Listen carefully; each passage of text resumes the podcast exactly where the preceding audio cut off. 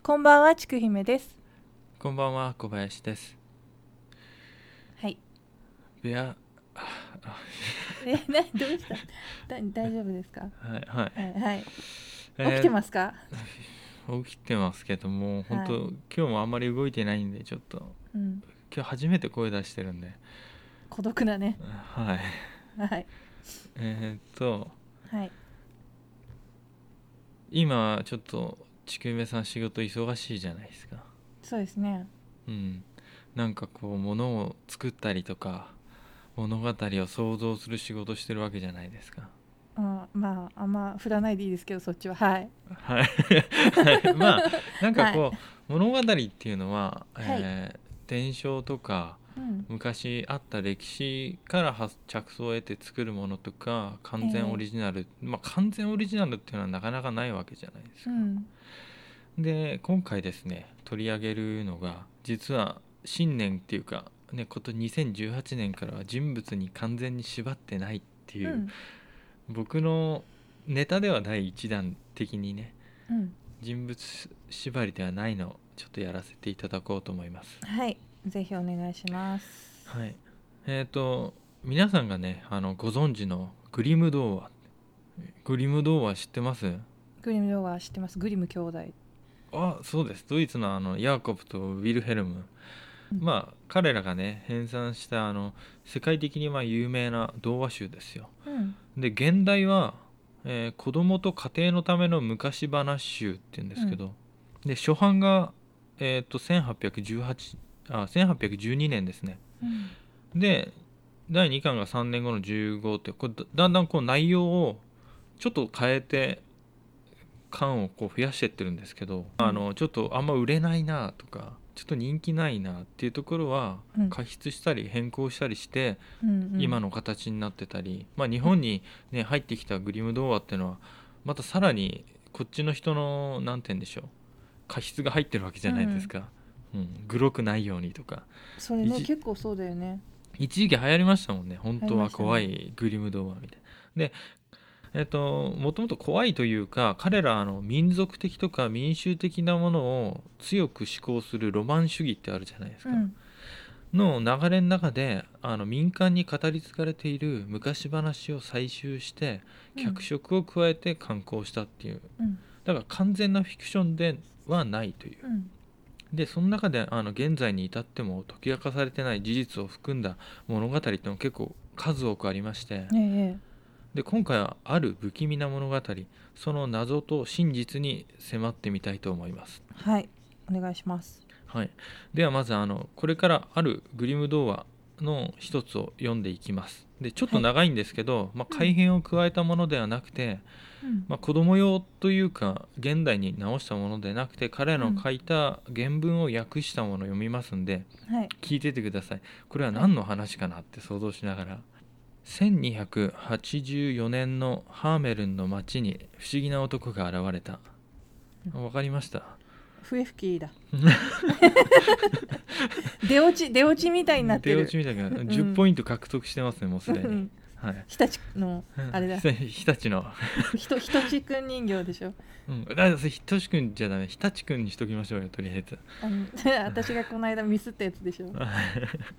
スーパーひたちくんって、それ、うんね、常磐線じゃないかな。重森さんにそれじゃあ常磐線だよって突っ込まれたやつ。えーこの男はさまざまな色の混じった服でできた上着を着ていたので、まだら男と呼ばれていたという。うん彼らは、ね、か彼は自らネズミ男ネズミ鳥男だと称しいくつかの金を払えばこの町のネズミどもを退治してみせると約束したうん市民たちはこの男と取引を結び一定額の報酬を支払うことを約束した、うんそこでネズミ捕りの男は笛を取り出し吹き鳴らしたすると間もなく全ての家々からネズミどもが走り出てきて男の周りに群がったもう一匹も残っていないと思ったところで男は町から出て行きネズミの大群も後をついていったうんこうして男はベゼール川までネズミどもを連れて行きそこで服を脱いで水の中に入っていったネズミどもも皆男の後についていき溺れてしまった市民たちはネズミの災難を逃れると報酬を約束したことを後悔しいろいろな口実を並べ立てて男に支払いを拒絶した男は激しく怒り町を去っていった、うん6月26日ヨハネとパウロの日の朝男は再びハーメルンの町に現れたうん今度は恐ろしい顔をした狩人のいでたちで赤い奇妙な帽子をかぶっていた男は道で笛を吹き鳴らしたやがて今度はネズミではなく4歳以上の少年少女が大勢走り出てきたその中には市長の成人した娘もいた子供たちは群をなして男の後をついていき山に着くとその男もろとも消え失せたこの事態を目撃したのは幼児を抱いて遠くからついていった一人の子守娘で娘はやがて引き返して町に戻り町中に知らせたのである子供たちの親は皆家々から一斉に走り出てきて悲しみで胸が張り裂けんばかりになりながら我が子を探し求めた母親たちは悲しみの叫び声を上げて泣き崩れた直ちに海や陸あらゆる土地へ死者が派遣され証拠の類を含めて探したしかし全ては徒労であった消え去ったのは全体で130人の子供たちであったうん23人の言うところによると盲目とおしえっ、と喋れない人ですね、の2人の子供が後になって戻ってきたという盲目の子はその場所を示すことができなかったがどのようにして笛吹き男についていったのかを説明することはできた押の子は場所を示すことはできたが何も語れなかったある少年はシャツのまま飛び出したので上着を取りに戻ったために不運を免れたこの子が再び男のもとへ戻った時他の子供たちは丘の奥に消えてしまっていたからであるうん子供たちが町の門まで通り抜けていった道は18世紀中頃においても部落部学禁制通りと呼ばれたうんここでは舞踏も楽器の演奏も禁じられた花嫁行列が音楽の伴奏を受けながら教会から出てくる時もこの道では学士も演奏をやめて静粛に通り過ぎなければならなかったうん子供たちが消え失せたハーメルン近郊の山はポッペンベルグと呼ばれ峰の左右に2つの岩が十字十字型に建てられていた、えー子供たちの言うことでは穴を通り抜けジーベンビルゲンで再び地上に現れたといううんハーメルンの市民はこの出来事を記録簿に書き留めたそれによると市民は子供たちの失踪の日を起点にして年月を数えていたといううんという話なんであの、はいハーメルンの笛吹き男っていうのはねあの、うんまあ子供用に直されてるのはなんか変なピエロみたいな格好したのが来てうんネズミを追い払って川で溺死させたとか今のやつには載ってないですけど、うんまあネズミを追い払ってうんお金を払わなくて、うんで怒ってうん後で来たネズミと一緒なんて言うんでしょうネズミと同じように子供たちを連れてうんで丘の奥じゃなくて今だとこう洞窟の中に子供たちと消えてってうん内側からなんか岩で飛び出して一生出てこなかったみたいな話なんですけど、不気味だね結構不気味ですよね、うんいろんなパターンあるんですよで年代によっても話が変わってるし、うんでまあ、これが現代1800年代彼らがグリム兄弟が書いた時の話うんだから18世紀中頃においても武学部落ぶ武学禁制通りっていうんですか踊ったり音楽したりしてはいけないっていうのは18世紀中頃って言ってるのは多分そうだと思うんですけど、でこれね町の教会のステンドグラスにこういうのを書かれてたんですよ。がこの物語がのうん実は断元になっただろうっていう出来事うんの一辺が断片だけね、えー1284年聖ヨハネとパウロの記念日うん6月の26日うん色とりどりの衣装で着飾った笛吹き男に130人のハーメルン生まれの子供らが誘い出されうん骨片近くの処刑の場所でいなくなったっうんてなってるんですでこのハーメルの町の記録はこの1284年からこう記録簿として残ってるっていううんうん町の歴史っていうんですか、うんだからそこを起点にしてだから例えば我らの子供たちが連れ去られてから10年が過ぎたとか、うんうんうんそういうふうに起算してたらしいです。なるほどそこよっぽど衝撃的だったんだね。そうなんですよ、ねで、うんハーメルンでこれって実はねハーメルンという町が舞台の物語で、うんで本当不気味なねさっき、うんあのちくゆめさんが言ったように不気味な結末なんですけど、うんまあ、先にも述べたようにあのグリム兄弟の記した物語は民話,、うん民話とか伝承をもとに作られてるんですよ。うんうんで彼らが作る大体600年前の出来事ですよ。うんうん、でそしてこのハーメルンで起こった子どもたちの集団失踪事件の謎は実は現在に至っても明確な答えは出てなくてへでえあ古まあくでもから、そうそうだよね。うんなんです古くからさまざまな研究者たちが独自の研究を持って考察しているんですが、うんこの物語の元になった事件についてたくさんの説が唱えられてきてるんです。うんうんなんでその明確な答えが出てないかっていうと、うんはハーメルンの町にはこの事件について明確な史実が残ってないんですよ記録として明確に残してないから謎が謎を呼んでるっていうなんかでじ物語としてしかないんだ。そうなんです、うんグリムさんたちが収集した民話みたいなうんでこういう話があったっていうんで物語と町にあったステンドグラスに書いてあった一辺の言葉、うんうんだけなんですよね。でこの物語の最初に言及してるのはさっき読んだ1300年頃にハーメルンのマルクト教会っていうのに設置されてたステンドグラスに書いてあってうんでこのステンドグラスは1660年に壊されてしまったんですよ。あそうなんだ。そうなんですでも残されたその文献とか資料に基づいてハーメルンの郷土史家とかによってうん現在のステンドグラスが復元されてるっていううん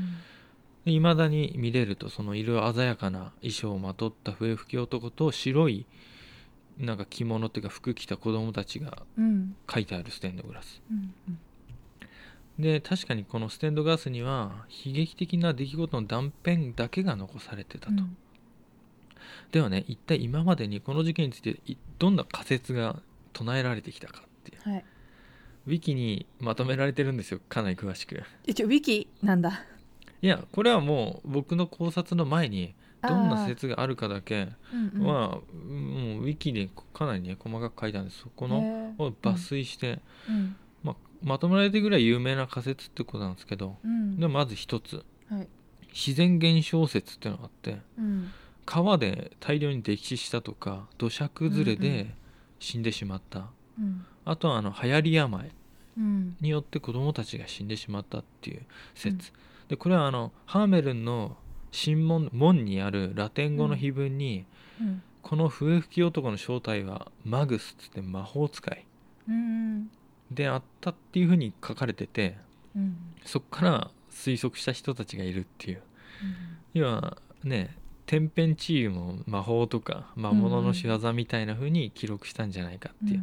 で死神っていうのはしばしばあの笛吹き男のようなこう派手なまだら模様の衣装をこう身にまとった姿で描かれてて、うんこの当時うんにあった資料にはだからこの説に関連づけられる似たテーマ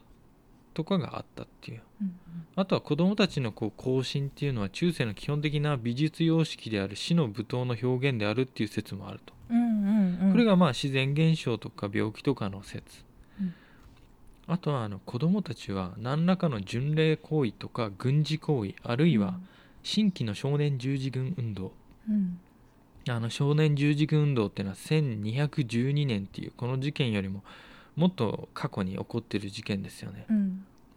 聞いたことあります少年あり十ま字すあり軍ますうんまあ、それについてちょっとねあんまり詳しく言うとまあ時間もあずれれだちけゃど、うねうんうんまああの子供たちがねなんか刑事を受けて、うんなんかこう騙されてしねう奴隷で売られちゃったりとか、ねあの沈没して死んじゃったとかそういう悲劇的な話ですけどまあうんいつかあれ今度ばですよ小出しにしていったらいいですよ小林さんそうですね少 年少年十字軍の悲劇みたいなね、そうそうそうまあまあそういう巡礼行為とか軍事行為の一環として町から去って二度と両親の元に戻らなかったっていう説うんで20世紀にもこれらの説を引用して名前のない笛吹教とか運動のリーダーかうんあの新兵をこう募集するなんて言うんでしょう役職の人だとみな、なされてるみたいな、うんなるほどね、うん、あとは一番広く支持されてる説ってのがうん、子供たちはあの東ヨーロッパの植民地で彼ら、自分たちの村を作るために、うんまあ、自らの意思で両親とハーメルン氏を見捨て去ったという説っていうでこの市はあのハーメルンと東方植民地植民地があってその周辺の地域がそれぞれに存在する、うんまあ、似てる名前とかもしくは同じ名前の地名が結構あるんですよ。うんハーメルンの場所に似たような名前がうん東方植民地に、うんまあ、それによって裏付けられてるみたいなうんでもこの説にも笛吹き男は運動のリーダーであったとみなされてたりうんあとはこのバージョンの一つでまあうもう1955年に発表された説の一つでうんあの植民運動の説の裏付けになるのがハーメルンの旧家の壁の中から発見された文章があってへえそれによると1284年6月26日うんだからステンドグラスに言ってた日付と同じですよねうんに笛吹き男が130人の子供を町の外へ連れ去って、うんおそらくはその笛吹き男はモラビア現在のあのうんそうチェコとかの地方チェコ共和国のち一地方ですよね、うんへの植民運動を組織していた司教の代理人だっただろうと書かれてたらしいです。うん、でまあ植民地説っていうのはあの13世紀のドイツの地域はもうかなり人口増加してたんですよ、うん狭い、いドイツなんでうん長男だけが土地とか権力とか権益を全て相続するんでうん他の次男三男とかは農奴っていううんうん農民奴隷みたいなのにしかならなかったっていうのがあっうて、ん植民地説のこの根拠の一つみたいな、まあ、あとはね子供の移民が記録されてない理由の一つはうんあの子供たちは東ヨーロッパのバルト地方からやってきたあの植民請負人っていうのがいいんですけど、うんに売られたっていう、うん、それ濃厚かもねうん、うん、人身売買だからうん町自体も記録してないみたいうんうな、ん弱みを握られて売ったからうん伝え後世に残したくないみたいなね、そまうだああよねのそうなんですで東方東方植民地に見られる性と、うんハーメルンで見られる性っていうのは結構似てたりとか名字がね、うんあとは、まあ、ハーメルンの中で育てられなかった私生児とか孤児とかその他の児童が、貧乏なお家の児童が売られてしまったっていうのは納得いく説明であるっていうふうに、まあ一番これが有力なんじゃないかっていう、うんのとかあとはあのハーメルンを含む地方の人々がトランシルバニアの一部に移民を支援したことを示す文書もこれはね角度が低いんですがあるとされてるんですうよ、んだからあのトランシルバニアってのはあのモンゴルがヨーロッパ侵攻ってのがね、うんあったんですよ12世紀とかうん13世紀にあのモうんンゴ軍ル属だが軍属じゃないか突撃してきたんですよね、うんそうですあの特にあのポーランドあたりとか、うんめちゃくちゃ略奪受けて騎馬隊に全然かなわなかったっていう歴史書があってね、まあ、その時期は笛吹き男伝説が歴史に現れる時期と、まあ、前後してはいるんですけど、うんでハーメルン氏の結構ね公式ウェブサイトに掲載されてる笛吹き男伝説ってのがあって別の側面が、まあ、移民説だよっていう話があったりとかうん売られたわけじゃなくて移民したっていう話があったりとか、うんまあ、ちなみにあの1559年うんだからこの事件の300年後ぐらいなんですけど、うんその時に初めて物語にネズミの集団発生が追加されていたっていうあー結構後なんだねそうだから1284年子供たちが消えたのは1284、うん1284年ですからその頃の話としてはネズミとかそんな話はなかったんですけど、うんでもねこれ実はさまざまな研究者が昔からこういろんな仮説唱えてきてるんですけど、うんそれをこう統合的に見てもうんそれぞれがこう独自の研究しててうんある程度のことしかこう分かんないんですよあの統合的にこう他の研究者の情報とか あんま入れてなくてですね、うん自分の説を唱えてるのが強すぎてうんこう分かりにくいというかそれ結果が出ないんですよね協力してないんで 協力してないいからねうん自分の見つけた証拠から導き出してるからみんな、うんでも僕はあのこの事件の元になった出来事はそもそも果たしてこの1284年集団失踪が果たして存在したのかっていうとこから考察しないとダメなんじゃないかと思って、うんはいはいまあ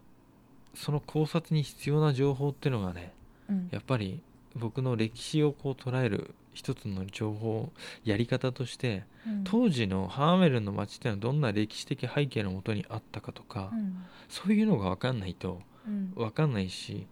まあ、人々どのような生活してたとか、うんまあ、どんな街であったかっていうのを知らなきゃいけないうんだからこれからちょっと考察する上でいくつかのある年と月日が浮かび上がってくんですよはいでそれではまあ13世紀1200年代のハーメルンっていうのをちょっとイメージしてもらいたいなとうんここからちょっと面白くなりますよはいあ大丈夫です面白いですよそうですかはいえっ、とハーメルンの街並みは、うんえっ、とねベーゼル川って言ってこう 街の中を両断するような川あるんですよ有名な川、でそこに架かる橋そのすぐ横に建てられたボニファティウス立院ってまあ寺院みたいなうんを中心として発展した町なんですけど、うん町の紋章に石臼を持ってて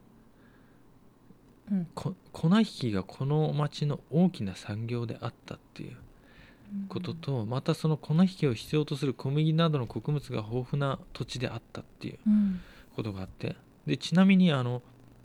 当時の粉引きっていう職業は先民視されつつあったんですよ。へ先民視されてても数多くの特権を持っている極めて特殊な職業でして、ーうんこの日があの先民視された理由は大きく分けて2つあってうん1つはあの小麦を粉にすると確実に量が減るんですようんうんで泥棒みたいに思われてたっていちょっと考えたらわかるのにね。う、うん、なんかそのまんま使えば、まあ、粉にしなきゃ使えないんですけどね、うん。もう一つあの水っていう自然の力を操る異能力者っていうかうんあの粉引きってあの水車でこうやるんですけど、うん。うん。水をこう使うってのはね結構なんか異能異能力者感があったらしいですうん。あのドイツの詩人でハイネさんってまあその全然後のね有名な人ですけど、うんこの人のキリスト教的解釈があってキリスト教の普及によって、あの水の精霊っていうニクセって言うんですけうど、ん。は悪魔うん。トイフェルって呼ばれるんですけどうん。その一種にこう位置づけられててうん。水の力を利用する粉引きってのはどうやら悪魔と契約をしている怪しげな人物っていうふうに後世に言われてるっていう、うん。うん、まあ自然の力をこうなんかね利用してうん。商売するっていうか生活してる人っていうのは何らかなんでしょうね水を使ってたから悪魔と契約してるんだなんて思われてたのかなうんやっぱ得体がちょっと知れないみたいな感じだったのね。うんそのそうハーメルンの人たちでうん。同時にあの当時の領主っていうのは粉引きに特権与えてて一般人がうん。各々で勝手に粉を引くっていうのを禁じてたんですようん。で粉引きは引いた粉の一部を取り分として結構財産を蓄えてる人もいたと、うん。まあ、先民市とかまあ村八部っていうような状況に陥っても困らない立場って、うん。ああ、そうか、そうか。かつ一般人が無視して通すこともできないっていう、うんまあ、特。殊な立ち位置にいたのが粉引き。うん。で粉引きになることができたのは支配階級の関係者だったのではないかと言われてます、うん要。は城とかを相続できない次男とか三男とかがうんうんうん粉引きのトップになる、あえて仙民みたいなのになるなるでいずれにしてもあの水車をこう使用する強制権っていうなんか変な特権持ってたんですけどうんで中世世界の一般人にとってあの水車小屋っていうのはトイフェルの悪魔の気配を漂わせつつもその権利を誰も侵害することができないこの世ならざる領域っうんていうふうに感じられててうん公権力の完全に及ばない聖域っていう性質があったんですって、うんそういうふうに記録されてるんですけどうんそれを踏まえるとうん当時のちっちゃい町なんですけど小規模都市で、なのに水車小屋がめちゃくちゃ立ち並んでる風景なんですよあのハーメルンっていうのはやたら多いっていうそうだからうん結構外から見たら異質というか、うんうん、なんか変な雰囲気が漂ってたうんだったんじゃないかとうん僕は思うとうんうん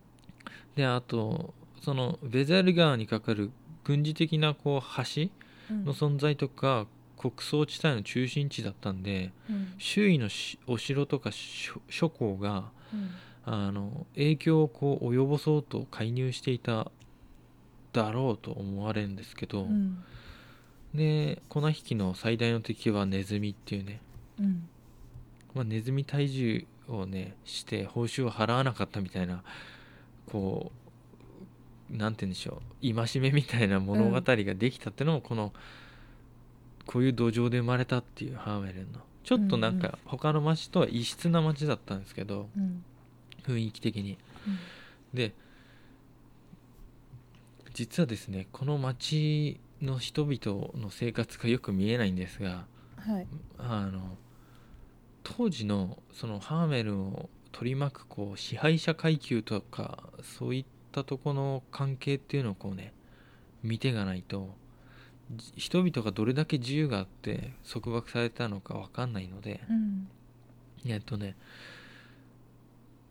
1810年だからこの事件の100年前ぐらいなんですけどうん伝えられてる事件の当時の神聖ローマ帝国の皇帝の赤ひげ公っていうのとうんあ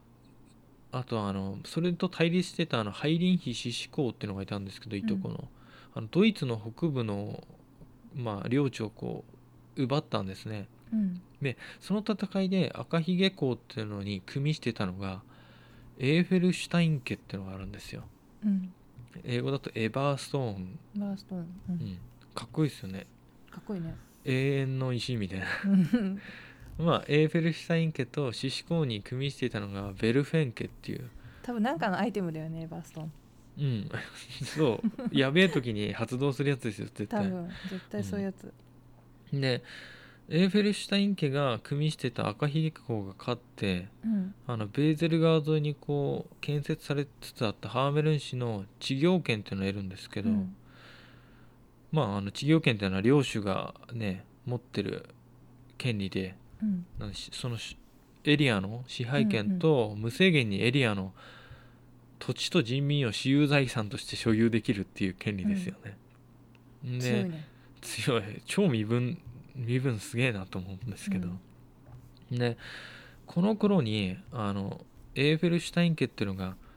し周囲の、まあ、周辺の各地にすごい城持っててうんそれぞれあのシシコ側のホンブルク家シュピーベルク家と構想を続けてたんですこれマフィアみたいな感じです要はエーフェルシュタイン家みたいなマフィアがあって町にうんでベルフェン家っていう獅子校に組みしてたベルフェン家と対立してたうんでベルフェン家に勝ってたんで精力的にうんまあそれのベルフェン家に組みしてる傘下のマフィアとかとも戦ってたみたいうんなでハーメルン市におけるエーフェルシュタイン家とこうベルフェン家の構想ってのはこの地方全体で、まあ、昔勃発してたその100年も前にね勃発してたその赤ひげ校と獅子校の戦いのずっとの名残なんですけど、うんで特にハーメルン市っていうのはそのベーゼル川に架かった橋梁橋を中枢としてるんでうん西の方に進出したいベルフェン家にとってはベルフェンファミリーにとっては、ベリーファミリーうんそう喉から手が出るほど欲しい町だったんですよ。でハーメルン市はあの管轄し司教区ってわかりますかねあわの、かるわかるえっと簡単に説明すると司教ってのが、主ね、キリスト教を広めるためのうんうん手段とか組織なんですけど、うんそれよりもその当時ってのは当時の貴族とか領主とかと同じような権限持っててうん別に修修道院で何て言うんでしょうこう宣教するだけじゃなくて、うん本当の貴族とか領主みたいな権利も持ってたんでマフィアみたいなもんですよある意味これはもう、国側のマフィアみたいな、うんうんうんでフルダ修道院ってのから事実上実はハーメルン市ってのは独立しててうん普通はそんなことありえないんですけどその当時、なんでかっていうとエーフェルシュタインファミリーがそれをこう全面的に援助してたから、うんハーメルン市をだからハーメルン市とエーフェルシュタイン家ってのはマフィアだけどこう町とのこのつながりの強い一家だったファミリーだったんですよ、でえっ、と国とかからの国マフィアみたいな修道院とかからとも対立してたみたいな感じ、うんで市と市民エーフェルシュタイン家は完全な協力関係でで徐々に、まあ、完全にそのフルダ修道院っていうそこら辺のエリアを任されてた修道院の手をこう離れていくんですよ町全体が、うんうん、エーフェルシュタインと本当市が一一体化していくっていうようなで1259年にハーメルン市の権益確保っていうのが不可能と判断したフルダ修道院はうん市の治療権っていうのをこれエーフェルシュタイン家は持ってるんですけど、うんフルダ修道院も持ってるっていうふうに言って、うんか勝手に民伝市教区っていう別な市教区に売るんですようん俺らじゃどうにもなんねえとこだなと思って民伝に売るんですよ、うんこれこの町どうどうしてもいいよどうにしてもいいよって言って勝手にねそうで民伝市教区がハーメルン市の権益を主張したためにエーフェルシュタイン家率いるハーメルン市との抗争が勃発して、うんで翌時翌年1260年うんこれが大事なんですけど1260年の7月28日にまあ敗走になってたところがバトルフィールドに なってうんゼデミューンでの戦いってのが起きるんですうよ、ん要はエーフェルシュタインファミリーとうんそれにこう加勢するハーメルンの市民たち特に若者たちが全面的にこう協力して戦うんですよ、うんその民伝司教区とあとベルフェン家と一緒こうバトルしてうんで全面的に敗北すると,、うんえー、とエーフェルシュタイン家がステン系がうんそうで捕らえられたそのハーメルンの市民とか若者たちはうん民伝司教のもとに連れてかれて全員処刑されたとああそうなんだもうかなりの数死んだんですよね若い人か、まあ、戦える人うんで、まあ、その7月28日のあと9月13日に突然ハーメルン市の治療権を民伝市教区とベルフェン家が折半するっていう告知が行われて、うんまあ、どういう交渉があったか分かんないですけど、うんまあ、エーフェルシュタイン家を潰したんでうん分けたと、うでんベルフェン家に残ってる資料にはエーフェルシュタイン家に助けを求められたのでうん対民伝司教区戦に備えて加勢したって書いてあるんですけどうん嘘なんですよ民伝とベルフェン家が組んで、ハーメルンとえっ、とエルフェンシュタイン家をボッコボコにしたんで、うんうん後から書き換えてるっていうねちょっとうん姑息なこと書いてるんですけどう、んでえっ、とねその後ですね、えーはい完全にベルフェン家と民伝司教区の支配下に陥ったハーメルン市なんですけど、うん1271年から1272年あのその地域をね飢饉が襲うんですねうんの大飢饉うんまあ飢饉って珍しくはないんですけど、うんこれはあのハーメルン市の人々には最悪のタイミングで起きてうん飢饉はまあね基本的にし食料不足っていうかうんと高騰するじゃないですか食料が、うんうんで貧富のこの格差の増大を招いてうんでハーメルン市の多くの住民はこの飢饉を決定打としてベルフェン家の傘下に収収まることを余儀なくされたっていうふうに推測されるんですけど、うんまあ、結局弱みですよね本当食料もなくてうん結局あのエーフェルシュタイン家は市民たちによくしてくれてたんですようんよくしたとか記録ないですけどどう考え てもエーフェルシュタイン家について戦ったんですから、うんだけど負けた後も心は何て言うんでしょうね支配下には置かれてなかったんだけど結局上と、うんそのね貧困で言うこと聞かなければなんなくなったっていううんでその後ベルフェン家がハーメルン市における権益をほぼ全面的に掌握してうんこれによってハーメルン市は名実ともにベルフェン家に制圧されたとうんでまあ一連の戦いの以降エーフェルシュタイン家の影響力ってのもほとんどなくなってうん歴史の表舞台から姿を消しちゃいます、うん強そうな名前だったのにそう永遠の石だったんですけどね、うんでえっ、とこれでねハーメルン市の、なんていうの一種他の地域からしたら独特な雰囲気を持った街並みとうんあとはその街で繰り広げられていたマフィアみたいなねはいはい戦いがあったんですよ、うんであのその時代に、えー、と権力者がこう入れ替わったとうんうんでハーメルンの町の人たちは結構戦いに負けて死んで貧乏になっちゃったっていううね、ん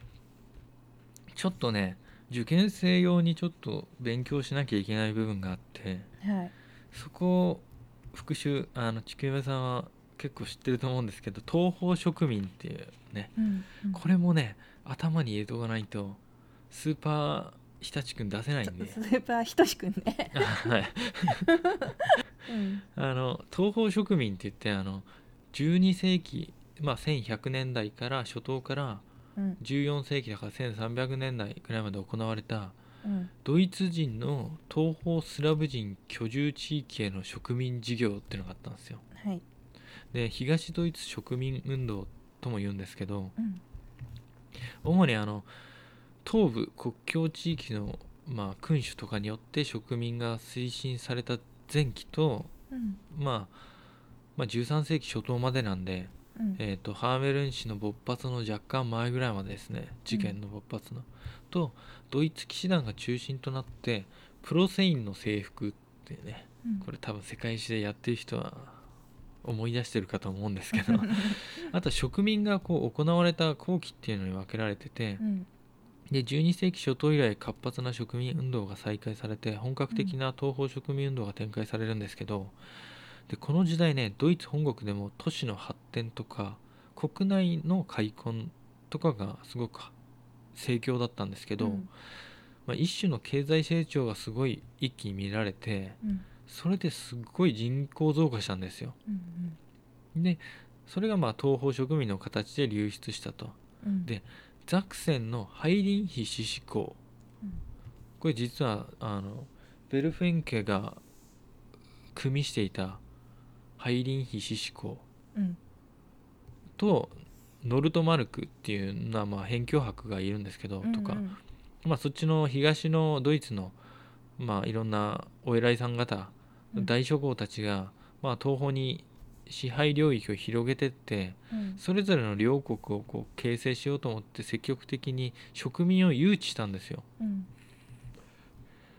なんて言うんでしょうこっちはすごい夢があるよっつって。で植民村落とか設置していろんな都市が建設されてったっていう、まあ、功績もあるんですけど、うんで13世紀の前半以降っていうのが植民運動の主役としてドイツ騎士団っていうのが加わるんですけど、これがね,、えー、とね1226年だったかなそうプロイセンの人の抵抗に手を焼いたポーランドうんポーランドですね、ほらが、えー、と彼らのこうキリスト教化を騎士団に委任したっていうのがきっかけでうんでドイツ騎士団っていうのはあのテンプル騎士団とかうん聖ヨハネ騎士団とともに中世ヨーロッパの三大騎士修道会の一つに数えられる有名なやつなんですけど、モンゴルのその時にねヨーロッパ侵攻ってのがあってうんいやポーランドとドイツ連合軍 VS モンゴル帝国ヨーロッパ遠征軍っていう戦いがあったんですけど、これがね有名なワールシュタットの戦いっていうのがあって、うんまあ、1241年にあったあのモンゴルにボッコボコにされてしまうっていうこのヨーロッパ軍がうんなんかねこれ調べるとモンゴル的にはなんて西の辺境を追いやったぐらいにしか思ってなかったんですけど、うんヨーロッパ的には大 打撃めちゃくちゃすごい打撃受けたらしいですうんで実はこの侵攻の後にドイツ人の東方植民が本格していくっていうのは実はあのポーランドがこう分裂したり戦乱で何回もモンゴルがこう攻めてきた時にうん住民が殺されたり拉致されたりうん略略奪されたりもう町がめちゃくちゃになっちゃったんですよその領地が、うんだからその後にこう東方植民がなんていうの廃墟になったところに入っていくみたいなまたなるほどそうなんですよでまあ荒廃したそういう地域の復興っていうのはドイツ人がこうそうやって招かれててうんで、まあ、人口がこう増えたもともと住んでる町とかから領主からすごい弾圧なんですよもう邪魔だから人が多すぎてうんそれに悩むドイツの本当農民たちってのがまあ12世紀ぐらいにかけてポーランドとかの勧誘を受けていっていくんですけどんどんどんどんどん。であの13世紀のモンゴル侵攻の後ってのにそれが顕著になってんですけどうんあのえっとねまあ1283年っていう年を覚えておいてくださいね。 1213はいその年までに、まあ、ドイツ騎士団はもうプロイセンという言われる地域をもうほとんど征服してポーランド王の名目のもと、まあ、事実上独立国家って言えるドイツ騎士団独自の国を作り上げてたんですけど、うんであのまあ実はねその騎士団が特に利用してた実際の植民事業の遂行をロカトールっていう請負人に委ねてたんですよカトールロカトールうんでロカトールってのはドイツ本国に行って植民が入植希望者を募集して、うん彼らを連れてって植民の村落の建設を行うっていううんでロカトールは村長とかとして裁判権とか特権が持っててうん住あの住民から地代とか徴収して、うんまあ、ミニ領主みたいなことをして、うんさらにその上の騎士団とか諸侯に納めてたっていうなるほどそう植民受け負いにで実はねこのロカトールってのがめちゃくちゃ言葉巧みに人を騙して連れてくるっていうあそうなんだなんか日本でもありましたよね昔あのどっかの国に南アメリカとかの方にあの植民で行ったら森だったみたいな、ブラジ昔昔っていうか結構最近の話でしょ、うんブラジルとかに行った人たちですよね明治大正の頃の話でしょそうそううんあれもう結局結構騙されて行ってるわけじゃないですか、うん行ったらなんか森だったみたいなうんそこ開墾して大変だった、だからほんと言葉巧みに騙されて口入れ屋か要はそうですほんとね口がうまくて、うんロカトールってのはもうとにかく舌がなんていうの口が達者っていううんうん人を騙しても全然関係ない騙して連れてきた人から金を絞り取るみたいな働かさうんせて、そういう時代だけどとにかく農民とか一般市民ってのは本当になんて言うんでしょうあの貧困でで子だくさんになっちゃったりとかしてうんで、まあ、その当時人身売買っていうのも結構あったんですようんだからロカトールの仕事もはかどったっていうねそうだよでねそうでその当時本当これ身分制の悲しみなんですけどうん要は結婚すると結婚税とかうんうん死亡するると死亡税とか取られるんですようん死んで死んでも税金取られるとかやばいじゃないですか墓穴掘っても途絶えたりするんでしょどうせ結構何やっても取られるみたいなそのうん地域独特の、まあ有名なのは結婚税死亡税とかあるんですけど、うんうんあと子供が生まれると税金うんもらえるんじゃなくて払わなきゃいけないってね、うんまあそういう時代背景うんえっ、と、まあ、さっきちょっと話したのは本当に簡単にもう一回まとめると1259年に、えー、とハーメルン市を民伝市教区にあのベルフェン家と仲良かった民伝市教区に売却しちゃったじゃないですか勝手にあの、うん古田修道院っていうのが、うんまあ、手に負えないからっつって、うんで1260年に大戦闘が起きた、うんあのゼデミューンテっていうバトルがあって、うんうんで支配権があのエーフェンシュタインから変わっちゃったっていうね、うんうん、でその後にあの本当にこう支配権が変わって完全にベルフェンケの元になったハメルンの町があってうんでそれが1277年なんですよで1284年そっから7年後ハーメルンの子供たちが130人笛吹き男に連れ去られ死傷したっていう史実が残ってんですようんでえっ、とねうーんと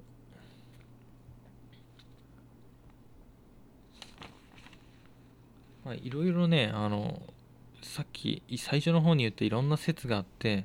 東方植民だったんじゃないかとか、まあ、戦争でね死んだんじゃないかで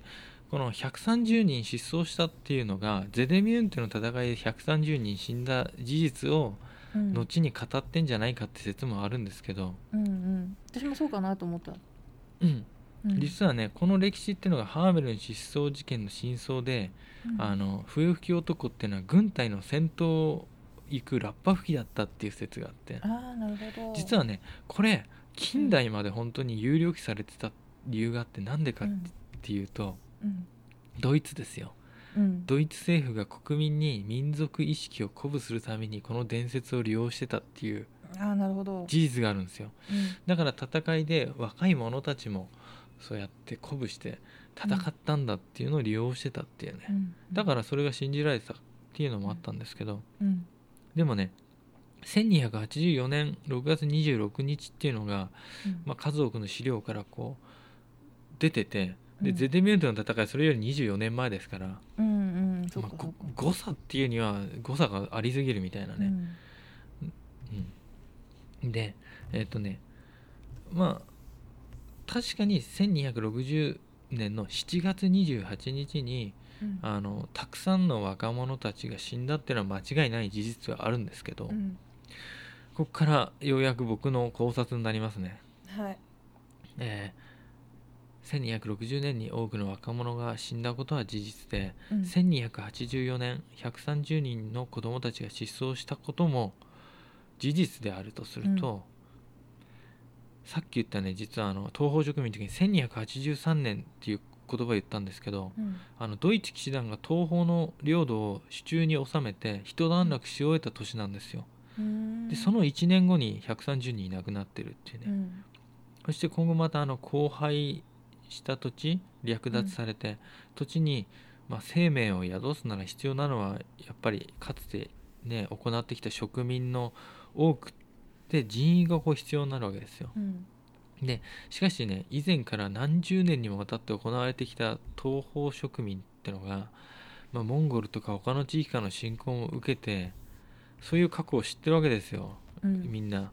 だから植民してもまた侵攻してきたりするんでモンゴルがうんある程度ね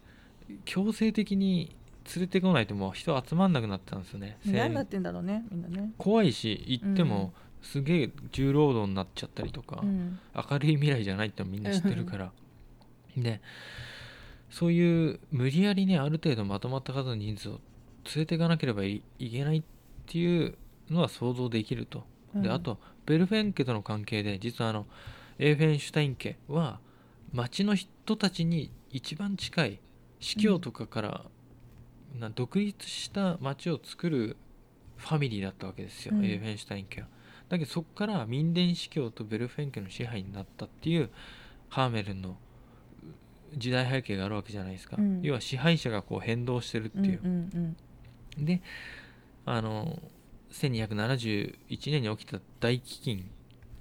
饉の時にあのまあやっぱさっき言った困窮した市民を前についにあの実質的にベルフェン家が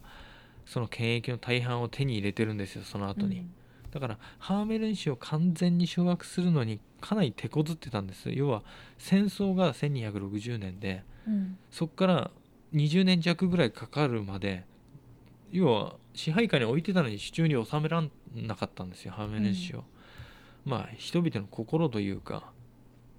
敵ですからねどっちかっていうとあの支配者になった人たちっていうのはハーメルン氏からしたらうんうん、でここにまあ旧エーフェルシュタイン家を支持してゼデミュンテで若者たちをこうたくさん失った市民とベルフェン家の間に、まあ、対立関係があったっていうのはすごい推測されるわけですよ、うんその時間かかってるから。であの時期的に戦争で勝利して実権を掌握してあとは市民を完全に従えるだけっていう状況だったんですけど、うんまあこの時期はさっき言った1000えーと284年に植民がもう一度盛んになる時期なんですけど、うんと一致してて、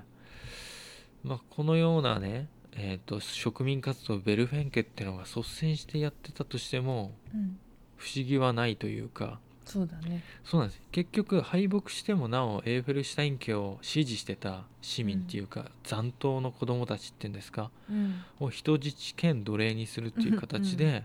東の方へ連れ去るぞみたいなうんしかもお前たち食うもんもないんだろうみたいな、うんうん、だから市民は困窮と生きていくために必要なもののためにまあ弱みを完全に利用されてうんもしかしたらお金少しやるからうんお前たちの家の若者とか子供出せっていう風にしてうん反抗する人たちからこう子供を取ってったんじゃないかっていう先にねうんうん、でハーメルンの子供たちの失踪事件っていうのは、まあ、ベルフェン家によるハーメルン氏と、うんまあ、市民の完全掌握たのためのこう工作の一つだったんじゃないかっていうふうにうん思えてうんで24年ですよあの戦争からねうん子供たちが失踪する前24年、うんまあ、当時の感覚で言ったらまあベルフェンのし支配下になってでもその時戦った子供たち若者たち生き残った人たちも子供を産むわけじゃないですか、うんでその子供が大人になってまた子供を産むっていうには結構な十分な時間っていうかうんだから結局えっ、と1284年に失踪したとされる130人の子供たちってのは生き延びた市民の孫世代ぐらいになるんですよちょうど孫とか子供なるほどそうがいなくなったっていうぐらいのうんこの時間の空き方なんですよちょうどうんで1260年の戦争で子供たちとか若い人たちをたくさん失ってうんうんその24年後に2度目のね子供たちの消失っていうのを体験してるっていうハーメルン氏はうんだからあの結局言葉巧みなロカトールに連れて行かれてしまったっていう悲しい記憶があったんじゃないかと思うんですけど、うんまあ、戦いに敗れて霊俗的立場が一層強くなってうんでさらには自然にもこう見放されたっていう選択肢のなくなった人たちですよ、うんハーメルンのそうだね人たちそう、うん彼らが沈黙してた意味っていうんですよ残せばいいじゃないですかそのロカトールに騙されて安い金で子供たち取られてしまったとかうんそこまで書いてないで声を大大にして言えなかったっていうのは負けた側だったっていうのもあるしうんうん記録を書き換えられたり消されたりするわけじゃないですか負けた側ってのは、うんであと戦いとか自分たちの苦境によって取った選択っていうハーメルン市の市民自体がうん結局人はあの自分たちの過去っていうか隠したい過去って何かっていうと悲しかった過去とかあとはあの恥ずべき行いっていうんですかうん後世には言えないような恥ずべき行いっていうのは隠したいじゃないですかやっぱり、うんつまりそれはあの隠された記録文書ってあの民家から出てきたみたいなそういう形でしか残せなかった町の歴史として残せなかったんじゃないかって思うんですよ。で善良なこう市民が犠牲になってうんで信じることによってね救われたいからこそいろんなものを信じたわけじゃないですか、うんエーフェンシュタイン家を信じたり、うんうん、まあね結果として信じたがゆえ、まあ、悲しい結末というかうん自分たちの信念っていうかこの人たちには従いたくないっていうのを信念も信じたけど結局悲しい結末しか待ってなかったっていうう、ん忘れてはいけないけど自分たちが語れない過去ってのがうんそれがあの自然と物語へ姿を変えてったんじゃないかっていう、うん結局あのね笛吹き男に連れられてや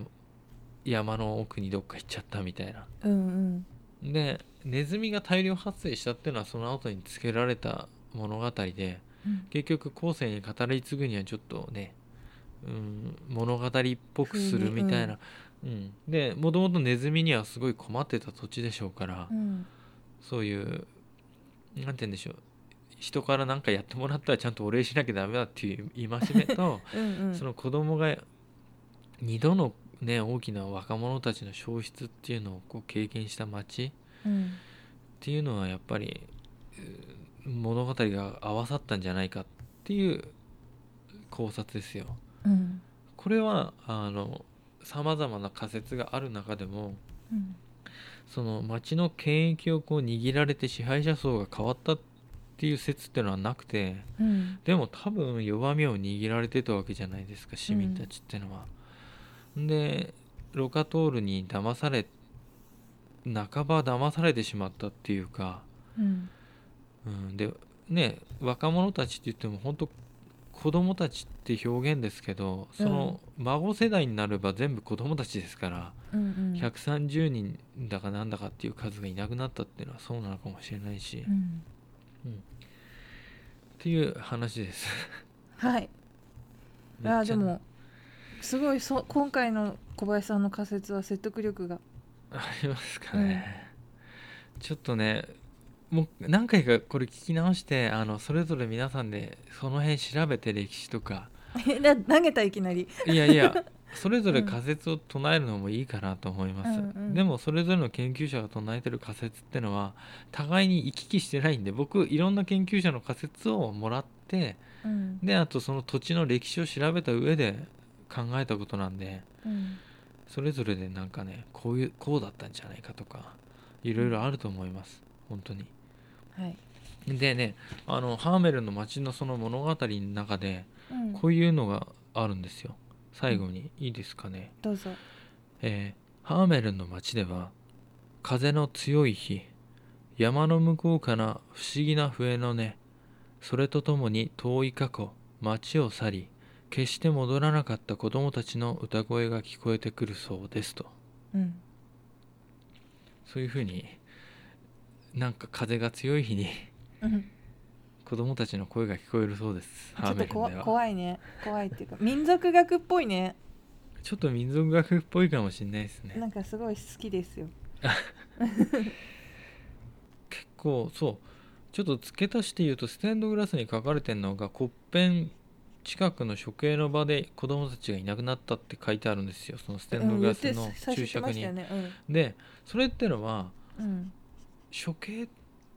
ていうのは民伝司教に連れてかれて若者たちが戦闘で負けた人たち全員皆殺しになってるんですけど処刑されてるんですけど、その過去とその東方植民に半ば騙されて売ってしまった自分たちの子供たちをうんまあ売らざるを得なかったっていうかうんほんと小銭をもらって生活をね飢えをしのぐというかうんそういう選択肢しか取れなかったっていううん過去をこう合わせてるじゃないですかそのステンドグラスに書かれてる言葉ってうのも、んで忘れないようにそうやって記念日にしてるみたいなうんうんだからちょっとね歴史本当に残したくない歴史だからちょっと本当みんなが考察したくなる話なんですけどうんまあいろんなグリム童話でもハーメルの笛吹き男すごいバージョンあるんでそうなんだうんあの読んでみると面白いですけど大体不気味ですね、遠の物語とかみたいななんかそういう日本の陰湿な感じと近いような気がすうるん、結局バッドエイドンですからなんかね日本のもう本当に現代に出てる絵本だと、うんなんか子供たちいなくなったとかっていうのもなくなってるらしいですけどそれどういうオチにしてんだろうねじゃあだねからネズミがいっぱい出て笛吹き男がなんかネズミを追い払って、ちゃんとお金払ってみんなで踊ったみたいなそんな感じなんじゃないで す嘘か、そうなんだうん、でもみんないい話になっちゃっているい話みたくなってますけど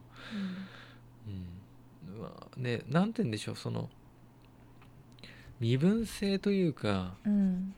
こう領主の絶対的な権限っていうんですかうん本当に搾取されてるじゃないですかうん農民たちっていうかうん働いてる人たちっていうのは、封建って怖いねっていうそうだからエーフェンシュタイン家に組みして戦ったってのはもう戦うチャンスってめったないわけですよ、うん一般人がうんそんな一般人に近づいてくるファミリーもないわけであって、うんだからそのチャンスにね戦ったんだけど皆殺しになったっていう返り討ちにあってるっていう、辛いですよねそれは辛いねか勝てばまだいいですよ犠牲が出てもうん美談になるけど美談になりようがないっていうでその後、うん貧乏になって騙され たっていう美談になりようがないっていうから連れ連れてかれたっていううんうんまあそんな話です